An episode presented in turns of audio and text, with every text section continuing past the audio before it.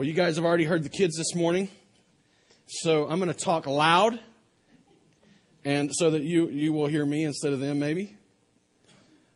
I don't know if I really talk that loud or not, but but it's really a good sound. It's kind of a struggle for us because I know it can be distracting, but really, if you think about it, it's a blessing.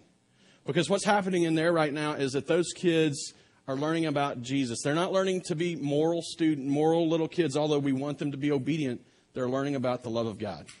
And so through Jesus Christ. And so we've we've challenged we've faced the challenge of finding good gospel centered curriculum. They're learning a lesson about how Jesus is the answer in everything. And out of that, as they develop a love for Christ, we know that they will begin to obey because that's what we do, right? When we love Christ, we want to obey Him. So that's what we're striving to do, and that's why it's a blessing. And so I know it's a distraction. All the good seats are open over here. I don't know why people hang out on the left side because it is louder over there. But hey, maybe you maybe you enjoy the blessing. Uh, let, us go ahead and get started. We get, we're in a series, crosswords. Um, and this series has really brought us to a place where we're looking at the reason we are able to be worshipers. We've been in this series all the way through the year, and I'm not going to go over it all right now. But the reality is, is there's been a series that we've kind of followed that has challenged us to, to hear the call to worship, to recognize that Jesus is the object of our worship, and now what makes us able to stand and worship. How, how can we even imagine that we a broken and fallen people could stand before a holy and just and righteous God and be and, and, and provide acceptable worship.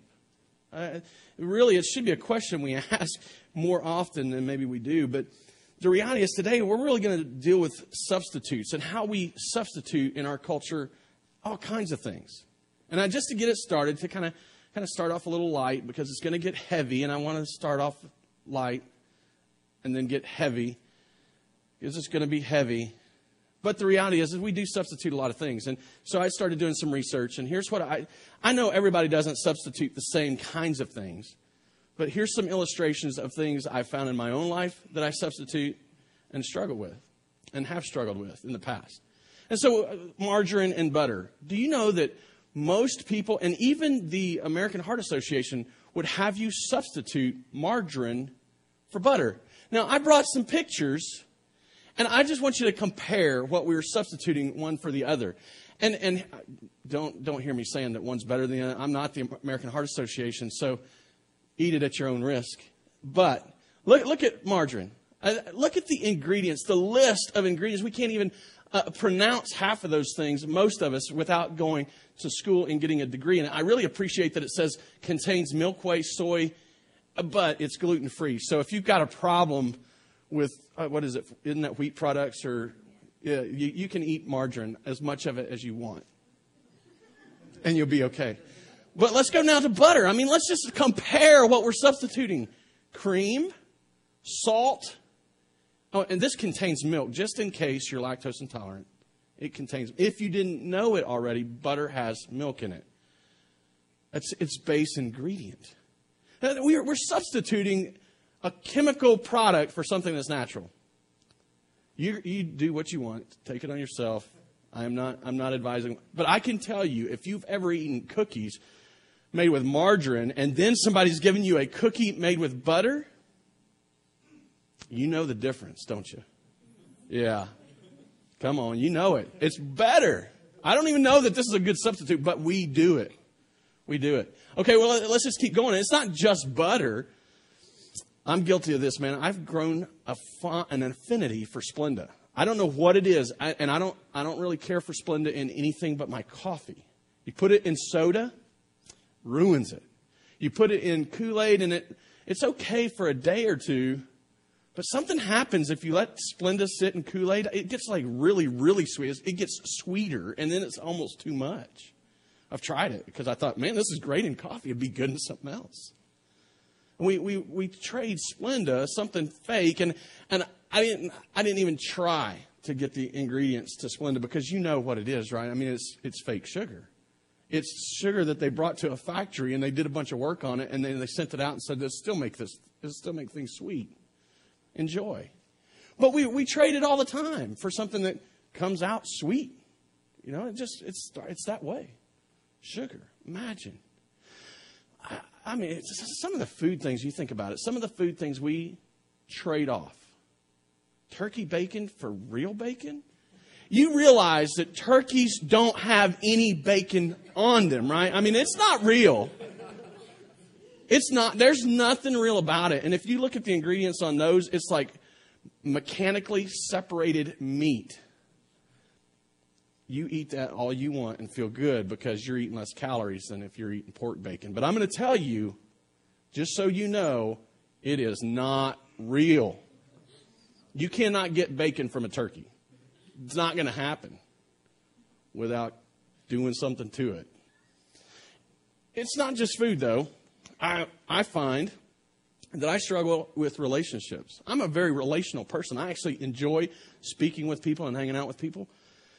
But the reality is, I'm also a very lazy person. I didn't get looking like this being energetic. Just saying. It's the truth. And so, you know what I've, what I've found that I do? I trade off relationships with people for, for just spending time on Facebook. Oh, come on. You know you do it too. We would rather know about people than know people. So we spend a lot more time, many of us, on Facebook than with a group of friends hanging out face to face.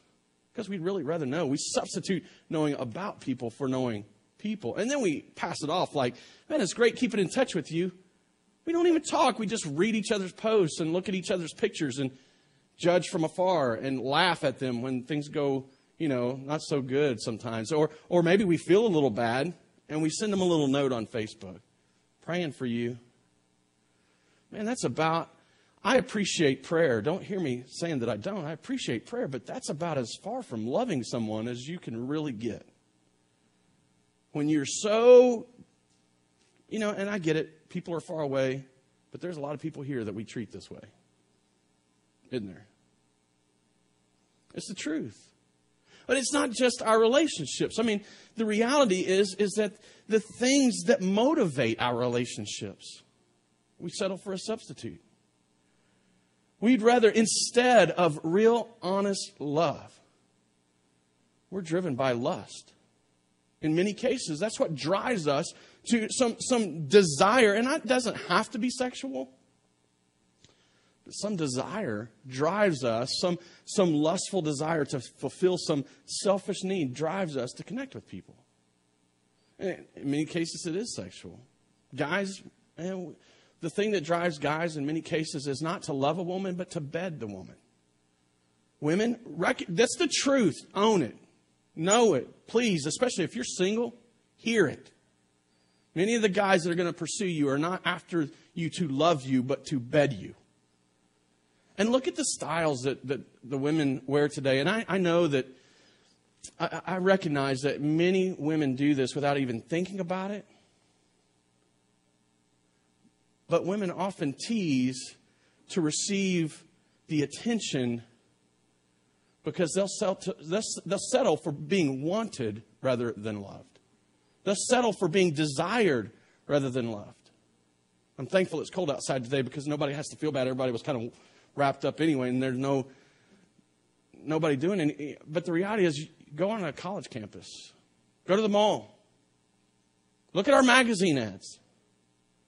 Look at who we who we uh, who we put up in places of of uh, or positions of attention that, that that that we say these are the people that are famous and that we give our money and our time and our attention to. It's the truth. It's our culture. And I, I, the reality is, I, I'm not necessarily trying to make us feel terrible, terrible about this. But the reality is, we, we probably should feel a little bad about it. Because the reality is, is that I'm a parent who's passing these kinds of things off to my children, and my parents pass it off to me, and their parents pass it off to them, and their parents pass it off to them. And the reality is this, is that this kind of substitution and substituting has been going on all along, all the way back to the very first substitution. You know what that first substitution was? When Adam and Eve decided to eat a piece of fruit that would rot and fade, instead of continue to walk in a garden with an amazing and beautiful and wonderful God. You see, the reality is this, is that we desired a substitution. We wanted something better. And the truth is, the ironic truth is that now we desperately need a substitution. We, we wanted it. We, we, we wanted it. And we could say, oh, well, if I was Adam or if I was Eve, that wouldn't have been me. Don't fool yourself. See, because the, the, substitutions, even if they're not sinful substitutions, even if it's just the ones that taste better than others, you know, they're shadows of us always desiring to substitute what we have for what we want or think is better. It's intrinsic to who we are, it's instinctual to us. We're always looking for that better thing, substituting. And the irony is, is that now we absolutely need a substitute. And today, in, in the, the passage that we're going to study, this fourth word of the cross, the word of anguish, we're going to find out why that substitution was made. We're going to find out what the substitution accomplished, and we're going to find out how it was completed. So, if you've got your Bibles, Matthew 27, 45 through 46 is where we're going to be at. We're going to read a lot of other scripture. It's all on the screen. If you have smart devices, get online and, and look for us at the YouVersion, uh, that the Bible app YouVersion live, and, and we're there. If you follow me on Twitter, I've got a link out there. You can click on that. But that's where we're going to be, and, and I just would encourage you to stick with us as we read these passages of Scripture today. Matthew chapter 27, 45 through 46. From the sixth hour, there was darkness all over the land until the ninth hour. And about the ninth hour, Jesus cried out with a loud voice, saying, Eli, Eli, lema sabachthani. That is, my God, my God, why have you forsaken me? Jesus had been hanging from the cross already for some time. He'd been there, and, and, from that vantage point, he didn't quit being our Savior. It's a beautiful testimony to who Jesus was in his person and in his divinity. He didn't stop doing what he came to do as he hung there. But he looked down and he sees depravity and he cries out for his father's forgiveness. And he looks, he looks across and he hears this thief he cry out in repentance, bring me, remember me when you're in your kingdom. And he says, today you're going to be with me in paradise, providing salvation to the repentant. And then he looks down from his vantage point and he sees his mom and his disciple, the disciple who he loved. And he gives them to one another. And, and we see the benefits and the affection that Jesus has for his people. And at some point after that happens, Jesus is hanging there and darkness falls. This supernatural darkness falls plenty of people try to say, well, it was an eclipse, and, and other scientists have gone back and tried to track the lunar stuff back to the, when they think that the that the that the uh, crucifixion occurred, and they say, well, there was no eclipse, there was it wasn't even the right time of year for it, and these kinds of things. And the reality is this: even if it had been an eclipse, it happened at just the right time. And honestly, I don't know of an eclipse that lasts three hours. Just saying. But if it had been an eclipse, it happened just at the right time, and darkness fell on the land. And Jesus hung there in agony, physically suffering. But in this statement, in this statement, my God, my God, why have you forsaken me? We find out that there's more going on at the cross than meets the eye. See, Jesus wasn't the only one hanging from a cross that day. He wasn't the only one that had probably, probably not the only one that had been beaten before he came to the cross. He's likely not the only one that didn't look forward to the pain and suffering that the cross would bring. There was two other people suffering on either side of him. The only difference between him and the criminals is that at one point both criminals got to point the finger at Jesus and make fun of him so that they weren't receiving ridicule from the crowd physically. But here in this moment, we see that there is one stark difference that none of us, none of us could have bore. You see, in this moment when Jesus cries out, this three hours of darkness as he hangs there suffering in his spirit, that was the moment with which Jesus asked the Father to let the cup pass. That was the moment that I think Jesus had his spirit in agony the night before in the garden when, when he prayed, Father, if there's any other way, let this cup pass from me. But not my will, but yours be done.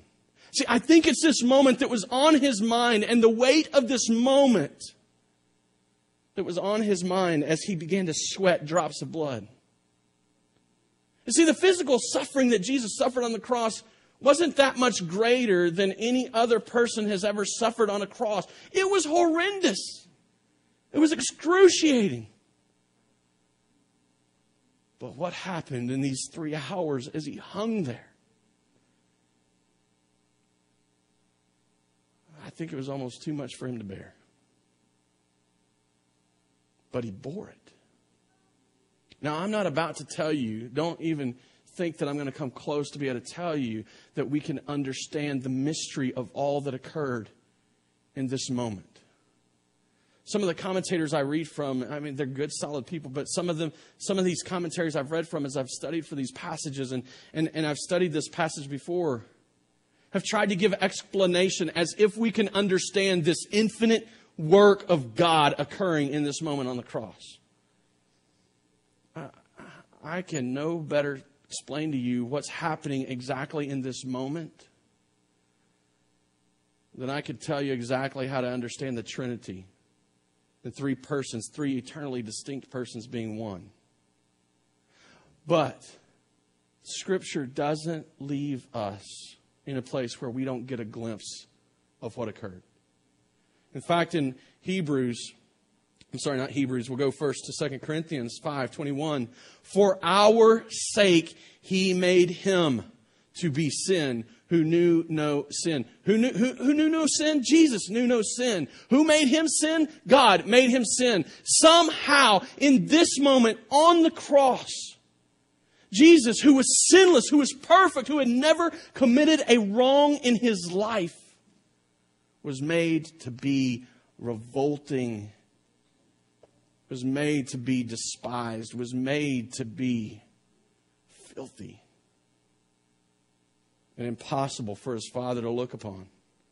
Hebrews 9:28 says so Christ having been offered once to bear the sins of many will appear a second time not to deal with sin but to save those who are eagerly awaiting him. Jesus hung there in the dark experiencing this bearing the sins of his people, not just the people that were standing upon the or by the cross that received forgiveness, but the people who he had known from times past.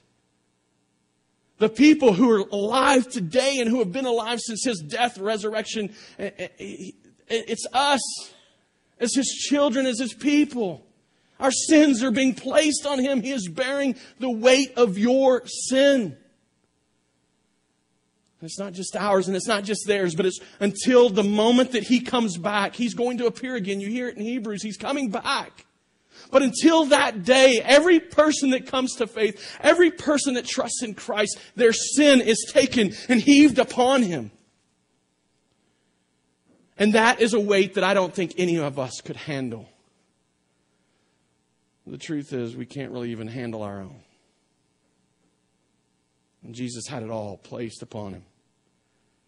And so, in this figurative sense, we know that God's not a body and He's not man like us, but in a figurative sense, the Father turns from His Son. He shows him his back. And the, and the Son is hanging there, longing for the warmth and the smile of his Father's face. The first time in all of eternity that they've experienced any kind of separation, and the wedge is driven by your sin and my sin, and the sins of his people from before and the sins that will come a separation driven by us. I told you it was going to get heavy. My God.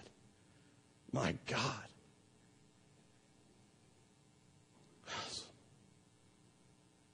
It's almost too hard to even consider and think about.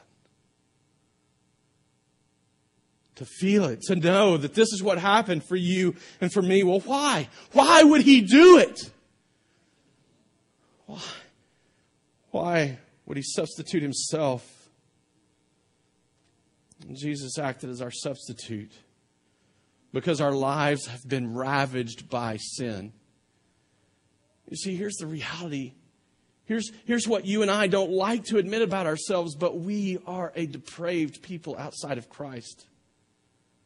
We, we don't like to own this. We, we like to point around the world and look at people and say, they're good people.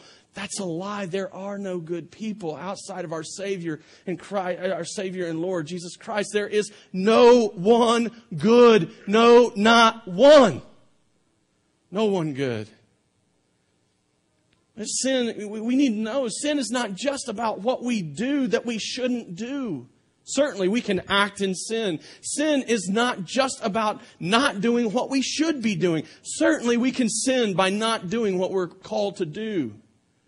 But sin is a disease that eats us up from the inside out. We are sinners. And therefore, we don't do the things we should do, and we do the things we shouldn't do. Our nature is sin. It is our instinct. In fact, it's because we sin, or because we're sinners, that we sin. It's, it, this is the, not the chicken before the egg argument that we can't figure out which one comes first. For you and for me, we are sinners. And you, so you know what's going to happen? You're going to sin. We're going to fall short of God's glory. And because of that, it is impossible for us to do for ourselves what Jesus was doing for us. We had to have a substitute. We had to have a substitute because sin had separated us, separated us from God. Uh, Isaiah 59, 1 through 2.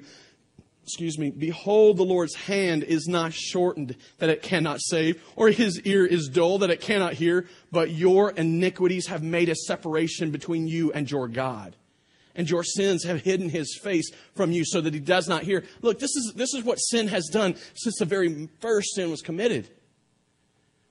And the first separation you see in the Bible, it, we don't physically hear about the separation between God and man until after we hear about a physical separation between the man and the woman. Genesis chapter 2 ends with the man and the woman being naked and not ashamed. And they sin, and you know the first thing that happens after they sin and eat the fruit?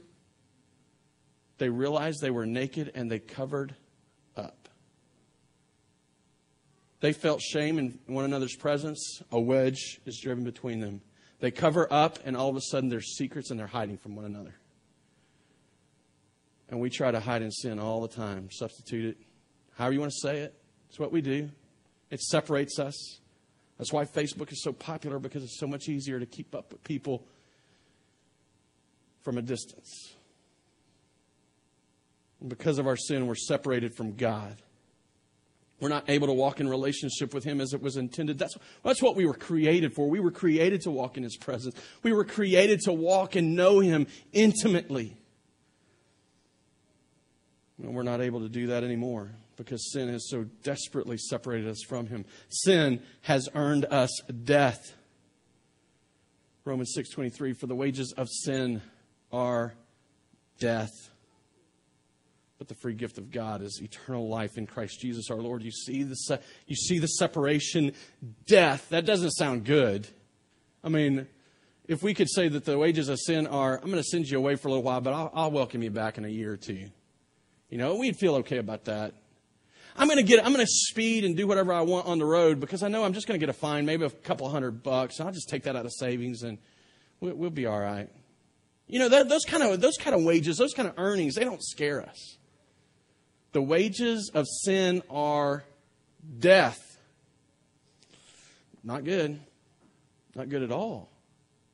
But the free gift of God is eternal life in Christ Jesus our Lord. The substitution he made as he, as he stood in our place. As he stood in our place doing for us what we couldn't do. He brings to us this free gift. The truth is that death, and that's where we walk, it leads to more death. It's, it's what happens. We don't have any ability to cleanse ourselves. We don't have any ability to make ourselves right. We can't invent a way to, to, to cross this barrier. It's not going to happen. Last night, I was thinking about this last night as I was at my uh, mother in law's house and we had a birthday dinner for my father in law and my brother in law. And while we were there, their youngest son is still in diapers. And I'm just going to, I won't be too graphic, but he dropped one in that diaper that about ran everybody out of the house. That's what sin does. It smells so nasty. It is so filthy. We don't want to be anywhere around it, really, or we shouldn't be. God won't have anything to do with it. Ask a parent. You don't keep those dirty diapers in the house, do you? We get rid of them. We, we don't want them in the house. I don't even, I, if, if I go out to my trash and somebody has put a dirty diaper in my trash can outside, I can't wait for the day that the trash comes so that I don't have to smell it every time I open the trash can. Because my kids don't, they don't do that anymore. At least not that I know of. But I mean, that's what we do. We want to get rid of it, right? But here's the thing: is, is the reality is, is that if if if we were to try and do that, we would be like Daxton, my my nephew, trying to clean himself up and hand the dirty diaper to the person that could do something about it. All we have to offer is dirty diapers. Paul illustrated it that way in Philippians when he said, "All I got's rubbish."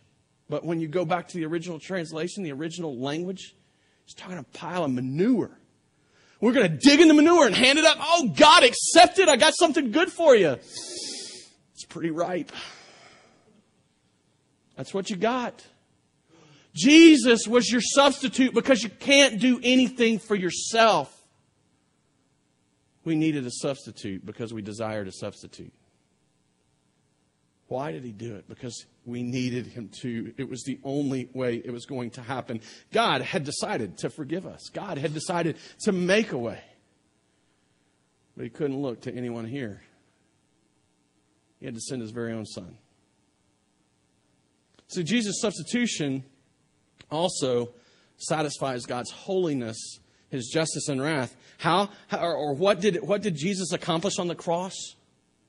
He satisfied God's holiness, his justice, and his wrath. God, his wrath is justified. I, I, was talking with some people this week, and, and this lady got upset with me because as I confronted her with her sin, she, she said, I condemned her. No, your sin condemns you. You condemn yourself. When you sin, you're condemned. Don't get mad at me just because I'm gracious enough to point it out. I, I'll tell you mine. This isn't the right place to do it, but come and talk with me. I'll tell you mine. Let's own it, walk in it, and strive to get out from it. That's not my condemnation. The condemnation comes from God. It's His holiness, His justice, His wrath that you've sinned against, or that you've deserved. It's His holiness and justice that you've sinned against. It's His wrath that you deserve. The reality is, is that if God had in this moment decided, you know what, I want to save people, let's forget sin. Let's just forget about it, sweep it under the rug. Imagine the lump that we'd be tripping over every time we walked across that rug. I got enough to keep the rug from laying on the floor. You probably do too. We'd probably have to get another room. We, we probably couldn't even go in there. But here, here, here it is, you know. Jesus hanging on the cross in that moment, allowing himself to be forsaken by his Father.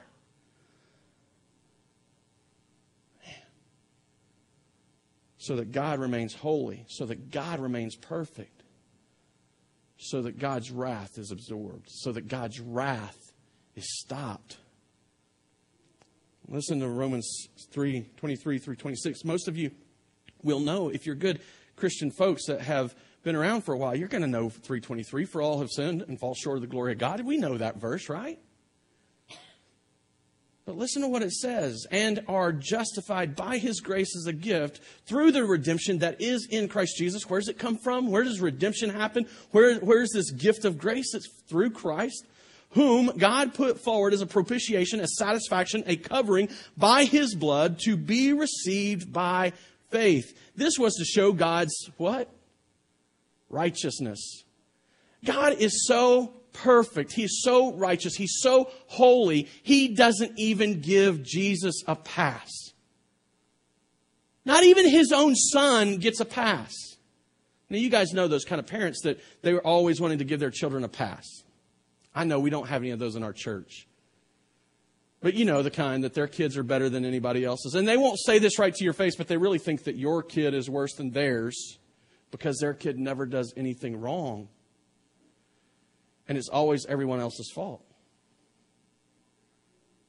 God's so holy and righteous and just, He's not about to do that all the sins of his people from the past, all the sins of his people from the present, all the sins of his people from the future, lumped on Jesus where he is bearing the weight of them all. No pass. And God remains righteous. And it goes on to say, whom God put forward as a propitiation by his blood to be received by faith. This was to show God's righteousness because in his divine forbearance he had passed over former sins. It was to show his righteousness at the present time so that he might be just. No one can ever look at God and say, he didn't do what was necessary to be done. He is just and the justifier of the one who has faith in Jesus. You see, you stand in a place when God looks at you and says, You are clean. He has taken all of your sin and He's called you just because He has called His Son a sinner. Own that for a minute. That's big, it's huge, it's ours. That's our story. And, and, and 23, verse 23 keeps us from even thinking that there's one that escapes this. This levels the playing field.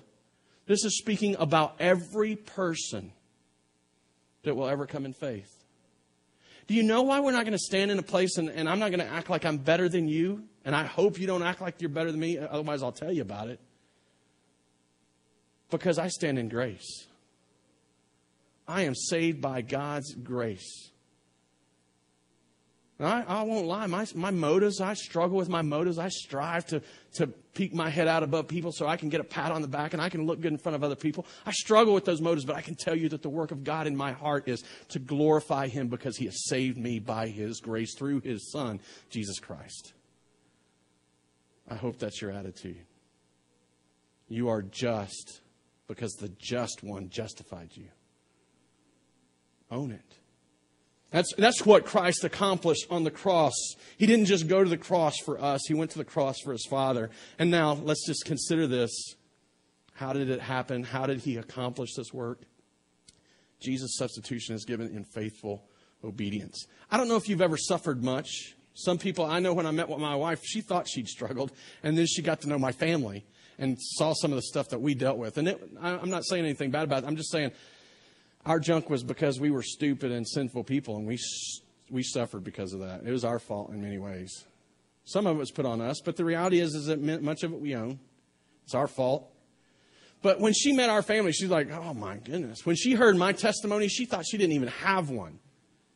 And I was like, no, you got a story. You got a testimony. Every one of us have a testimony. I'm not, I'm not kidding you. It's the truth. But, but the thing is, is that when we suffer, oftentimes, I, I, will never forget this as long as I live because God has now forgiven me for it and He's given me victory over it. I struggled at this point in my life. My life was miserable. It was falling apart. I was empty inside it and I was angry. And I basically flipped God the finger and I walked the other way because I couldn't believe that He was letting me deal with what I was dealing with. I'm just going to tell you that what I dealt with was nothing in comparison with what his son dealt with on the cross. And instead of screaming curses at God, he cries out, My God, my God. Knowing that the only hope he has is his Father in heaven. My God, my God. We see the depth of the faith of, of, the, of the Father's Son. We see the depth of the faith of Jesus Christ and what His Father has called Him to do. This isn't going to end me. This isn't going to stop me being from being your son. I know that there's more to come. I know that there's joy set before me. I know that you have a plan. I know that I'm in your hand. I know that I'm in your power. My God, my God. Instead of leave me be. Just let me die. The faith of the Son and the power and the provision of his Father.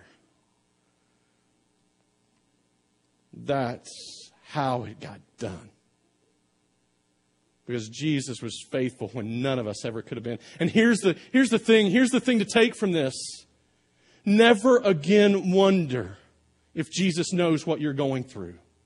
Never again wonder if he knows the weight of suffering. God came and suffered for you. He came to be your substitute and suffer in ways you never would have held up under. And I know life is difficult. I know life is hard. I, I, know at times that we don't know the answer. We don't know what's next. We don't know how we're going to get through the day. But He does. He does. And because His Son was faithful, you can know the one that knows what's next. So we see it. We see why Jesus did it. We see what he accomplished as a substitute, and we see how he accomplished it.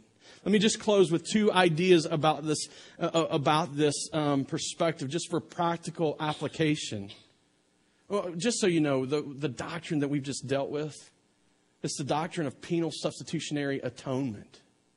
Jesus Christ died in your place for your sins. That's for those of you that are doctrinal and you feel like nothing's going to be done right until something doctrinal is said. There you go. There's your theological term. Go home happy. All right, but here it is practically. Don't settle for a substitute. Jesus' substitution provides real hope, and his sacrifice defines love. So I want, you, I, want to, I want to close with these two thoughts because in this moment on the cross, this substitutionary atonement, this substitutionary work that Jesus was doing, is the reason that you and I can, can look forward to tomorrow. That we have a hope of something better. It's the reason and, and, it defines our love. Listen to these words first from 1 Peter as he wrote to a church that suffered much more greatly than you and I have ever suffered for being Christians. He says, Blessed be the God and Father of our Lord Jesus Christ. If I was writing to a, le- a letter to a suffering church, I'm just going to be honest. i I think I'd start out with, Man, I'm sorry you guys are dealing with such difficulty. That's not where Peter starts. Peter's mature enough by this point and, and, and loves God enough that he says, Blessed be the God and Father of our Lord Jesus Christ.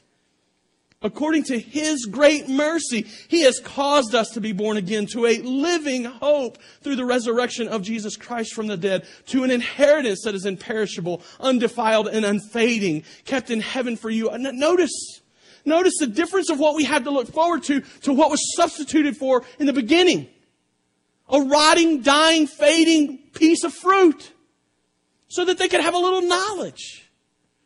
And in, Jesus, it's all put right to an inheritance that's imperishable. That piece of fruit will never rot. It's undefiled. It is not covered with sin and a lack of trust in God and a desire to be in, pl- in His place. It's unfading. It will always be like new. And we're not going to wake up one morning and think, well, I need a new truck this mansion in heaven's just not big enough for me anymore. I hope the guys from Duck Dynasty are there so I can have a little of their money and build another one. Do some of the fun things they do. That's not what we're going to be thinking. Give me a ditch in heaven. Come on, that's fine with me. It's going to be great. It's going to be worth celebrating. I, I, you know what? I, I don't even need a room. Just let me in. Please let me in. Just to be able to walk in His presence, to see the one that came to be a substitute for me, to stand in the radiant glory of the God who spoke us into existence. Whew. Can you wake up? Can you imagine waking up one morning? God, you're not enough anymore. It's not going to happen it will be unfading. And it's kept in heaven for you. It is, it is being kept for you who by God's power are being guarded. Do you hear that? This isn't true if, if, if you get it figured out and do it just right. It's not true when you get all the pieces of the puzzle together This is true because it's kept in heaven for you who by God's power are being guarded. I mean, you got God's power guarding you through faith for salvation ready to be revealed in the last time. That's the hope we have. Don't let this world get you down. There's a better day coming. And the defining measure of this substitution is love. Don't settle for a substitute. The, the defining measure of what Jesus did, the defining motive was love. 1 John 3:16 by this we know love that he laid down his life for us and we ought to lay down our lives for our brothers. The brothers, that's the church. Remember that's who put who God put together. But if anyone has the world's good and sees his brother in need yet closes his heart against him, how does God's love abide in him? Little children, let us not love in word or talk but in truth and in deed. Man, we are so bad about settling for a substitute. That's why I called you at the beginning. Ladies, do not substitute for, for a guy who lusts after you and doesn't want to love you. Guys, don't pursue a woman because you want to better instead of love her. Husbands, don't even think about not loving your wife as Christ loved the church, or at least striving for it. Wives, don't accept your husband's desire over his love. Those are poor substitutes, and the Christ that saved us has enabled us to love one another as he has loved. And he has given us a hope that as we struggle to love one another that way, that even when it's difficult, we know there's a day coming when it will be made possible with ease. Because Jesus came and took me off of my dung heap. He came and He took you off of your dung heap and He placed you in His spotless, righteous position. And He climbed up on your pile of dung and He stood there and He took it for you. He accepted God's wrath that you could stand in his presence. What a beautiful story. My God, my God, why have you forsaken me? My God, my God, thank you for forsaking him so that I can stand here and proclaim your goodness.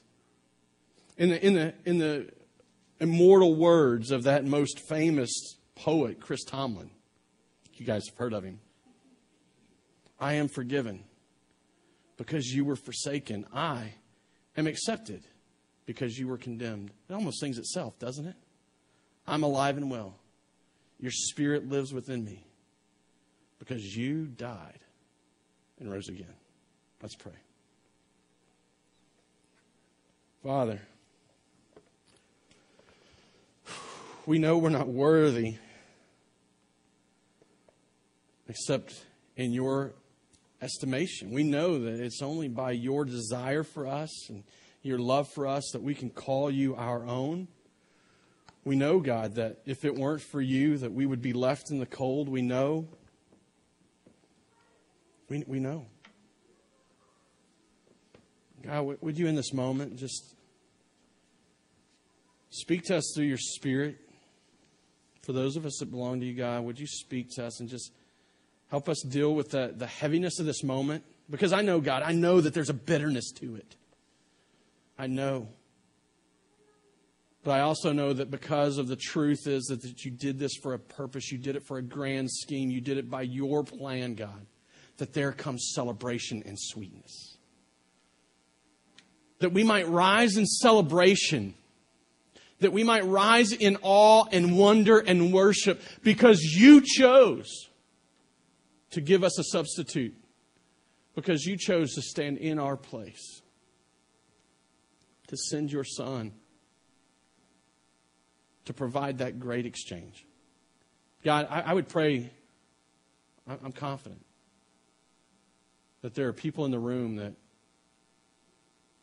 have maybe said they trusted you, maybe said a prayer when they were a little kid, or, or God, I know that there's people in this room that have never known you. I'm confident. I feel it, Father. I, I feel like I, we just need to take this time. God, please, please, through your Spirit, Will you show them the truth? We are sinners, fallen, desperately in need, with nothing to offer but our dirty filth. But through your Son, Jesus Christ, we can be made clean. God, we, we just love you. We thank you. It's all these things we pray in Jesus' name.